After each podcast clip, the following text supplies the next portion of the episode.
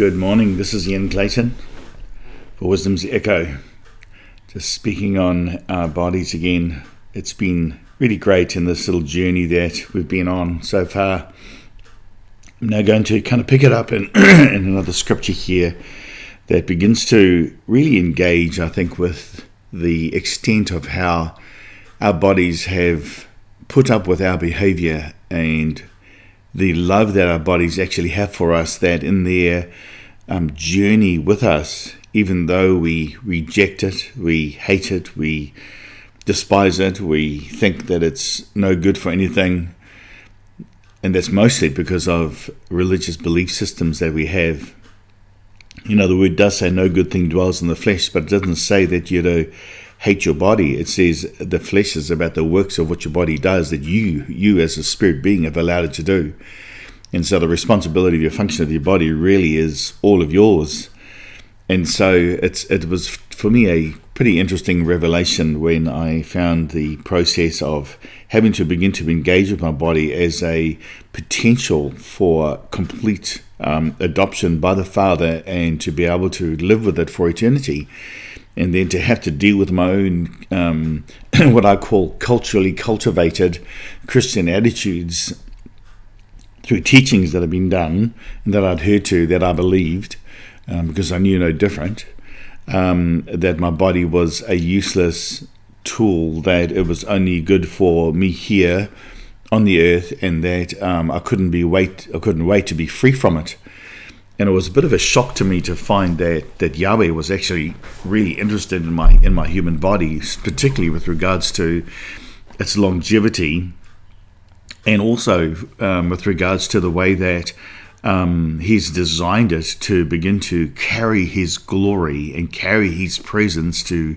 become the physical ark of Yahweh in creation and then for it to come to the point of adoption where um, there is a complete place of redemption for a human body where it never has to die. And of course, we see that in Scripture. We see it not only in Christ, but we see it in Elijah who was taken up. We see it in a, in a few of the people in the Bible who experienced some of this process that that was, I think, the mysteries um, that were kept and also the secrets of Yahweh that had been kept very locked up it's fascinating for me that the Hebrew people have this have the, the the mysteries of Yahweh, but it's only the generation of our fathers' sons that grow up into the kingdom that actually have the secrets of Yahweh. And it's our job as believers to access those and to become a part of that. And so today I want to just pick up um, in the scripture here where where I'm, I'm now I'm going to read this. This is found in 1 Corinthians 13 but I'm going to read it from the perspective of your body speaking to you, and I'm going to talk about it like that. So, if this is the first time you've ever heard this, then it's going to be a bit of a shock to you, which is great, really. I mean, it was the same thing to me. And um, yeah. So, this is found. So, I want to pick this up on 1 Corinthians 13, verse 4. It says this Love suffers long and is kind. Love does not envy, love does not parade itself, and love is not puffed up. Now, just imagine if this was your body speaking to you about its love for you, that it has chosen to carry you through your existence in creation, where it has taken the low road in every thought, every attitude, every response that you as a human being have have done to it and have not given it the opportunity to realize the full measure of what Yahweh is wanting to do to it. And so your body is speaking to you and saying to it, saying to you, you as the spirit entity being, saying to you that, that I have been long suffering, I've been kind, I have not envied, I have not paraded myself, and I have not puffed myself up to try and show myself better than you. Really, what it, what your body would be saying to you really is that I am suffering because of the choices you have made. Um, and in those choices, I continue to serve you and to be with you because I want to be one with you for eternity. And it's it's this this thing about the possibility of our body being entangled with us for eternity. I mean, I, I grew up kind of in the in the church system where our bodies were considered the um, the filthy element of our of our life. Um, even in the rapture theology, you know, just to have my whole to step out of my body and be free from this body of sin that so be easily besets me. And the reason that sin so easily besets us is because really we haven't dealt with the issues that beset us to create the, the process for sinning within us and our activities that go with that. And so, but we look at our body and we judge our body instead of looking at us as a spirit being saying to us, hey, you don't have the authority. You need to take it. You need to have dominion. You need to help me subdue myself and bring it under your government. Really, your body is actually crying out for your government the creature itself cries out for redemption. And it's this this whole process of how your body has loved you, how your body has sustained you. I mean, imagine being in a marriage. Uh, like I, I, and I can't I can't imagine this, and I and I'm sorry if you're there, but imagine being in a marriage where all your partner ever said to you, your husband or your wife ever said to you, is "I hate you, I don't like you, I I despise you, I think you're weak, I think you're a failure, oh, I just want to be free from you. I mean, your marriage wouldn't last very long. And yet, here is your body, even though we have been saying this to our bodies, here is your body making a choice to maintain its service to you for for the period of its longevity here on the face of the earth.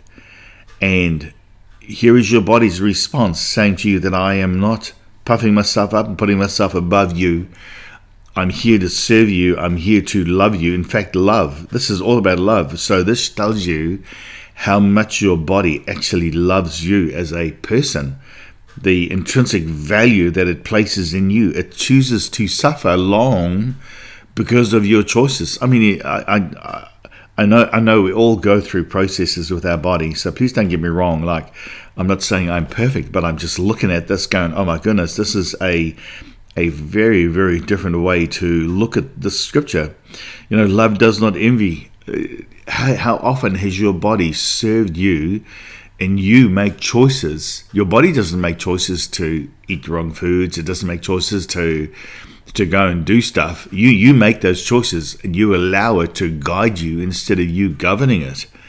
And it's it's these things that are so going forward are so intrinsic to the longevity of our body and, and then the, the place our body has within creation to be a sustaining element of who we are within the physical world as a spirit being.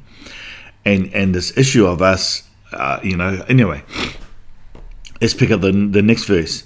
Love suffers long and is kind. Uh, like, your, I need to see, I need, you need to see this. Your body has been long suffering with your behavior for a long time. It has. This is how much your body loves you. It doesn't hate you. Your body, let me just say this your body does not hate you. Your body loves you. Your body chooses to remain intrinsically woven with you through everything you take it through here in creation. You you you are the the sum total. Your body is a sum total of all the choices that have been made around you, by yourself, to you, through you, um, and the choices of others around your, your life as well. The, the greatest thing is we can't blame others for the behavior of our body because of the provision that Christ has given to us within the cross itself, within the grave, within the full measure of the resurrection of the of that eternal body that has been promised to you and I, that that it will be be a um, an internal fracturing of the DNA strata of our physical record into the record of our Father's full measured DNA to reveal His nature on the earth. But your body chooses the journey with you; it stays with you. I, I mean, I so often I've thought how how how amazing is that my body has stayed with me, that it is just connected and has chosen to serve me in my journey as a spirit being here on the earth. It's kept the low place. It hasn't it hasn't made itself known. It's just served and yet there is a cry in your DNA for the record of Yahweh's manifestation. There's a cry inside of your your your physical body for the adoption of your body, which we've talked about in the previous sessions. And so, so your body suffers long. It is kind. Man, you, you, you need to see how kind your body is. Even though we reject it, we feed it the wrong stuff. We do all these weird things to it. We we we don't we we have had no idea of how to engage with our physical form to bring it into the place of complete redemption where there is no sickness yet it still suffers it just it just engages and stays with us this is how much your body loves you I often wonder people sometimes who die early in their in their life. I often wonder just just what their body has thought about their journey, or whether the body has just given up. It's just like I can't do this anymore. I just can't do it, and it just gives up. I, I, I don't know. Like I'm not in that position, so I don't really know. But I just I've often these are questions in my in my own mind and own heart that I often wonder about. Um, the next one here so love, love suffers long, love is kind. Love does not envy. Love does not parade itself. Love is not puffed up.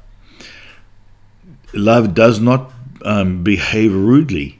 Love does not seek its own and is not pr- provoked and thinks no evil. I mean, these are just, there's just such a list of things here that are kind of phenomenal to think about, really. Um, so let's let's deal with this. Love does not um, behave rudely. Your your your body only follows the dictates of its desires because you, as a spirit being, haven't dictated what you want for its behavior to be like. And so the only way it can function if you don't direct it is to do what it knows to do, and that is to try and sustain itself in the best way it can. And so part of the, the problem that we, we walk into is we we look at our body and we go, I don't like you. You know, we look in the mirror. I mean, imagine if you looked at your you as yourself as a spirit being and said to yourself, I don't like you. I don't like you. You're too fat. You're too thin. You're too skinny. You're too round. You don't like you. You got lumps here. You're doing this. You're doing blah blah blah blah blah blah blah. Again, it's, it's the, predominantly our attitude towards our body is in a is, takes a negative stance. And yet, here is your body choosing to serve you, to engage with you, to stay with you. Um, it doesn't behave rudely to you, it doesn't interfere in your choices. It, it'll do what it has to do to keep itself alive and will do what it wants to do unless it's told what it's supposed to do. And our, our job is to tell our body what it's supposed to do, to engage with it. The, um, love does not seek its own. Do, do, do, you realize that your body seeks the best way it can to serve you with the knowledge it has about who you are? And if you don't interfere with it, it will just try and do the best it can. But it needs a master. Your body needs a master. Paul talks about how you know, we have not pummeled our body into submission yet and and that's not beating yourself up, you know, and hitting yourself with a whip, but actually it's the place of subduing and crucifying the flesh so that your body knows what you want. The reason you crucify your flesh is not to not to tell your body how much you hate it, because love corrects. Love has a place where there is a divine connection of correction that actually is bought and so the correction comes by the cross. It comes by your body getting to know what you wanted to do and what you and your behaviors and its function with your behaviors and how it can begin to participate with you in what you are doing. So the moment you begin to engage with the cross, it goes, finally, I've now got some instructions in what I'm to do with this thing that now sits in me. You remember your body has a voice as well. And so there's there's this process that goes on um, through all through all of your functionality as part of your body. Well, we're going to continue this in the next number of sessions, um, talking through process with us. Um, this is Ian Clayton signing off for Wisdom's Echo, a podcast by Origin Gate. Have a fantastic day. Shalom.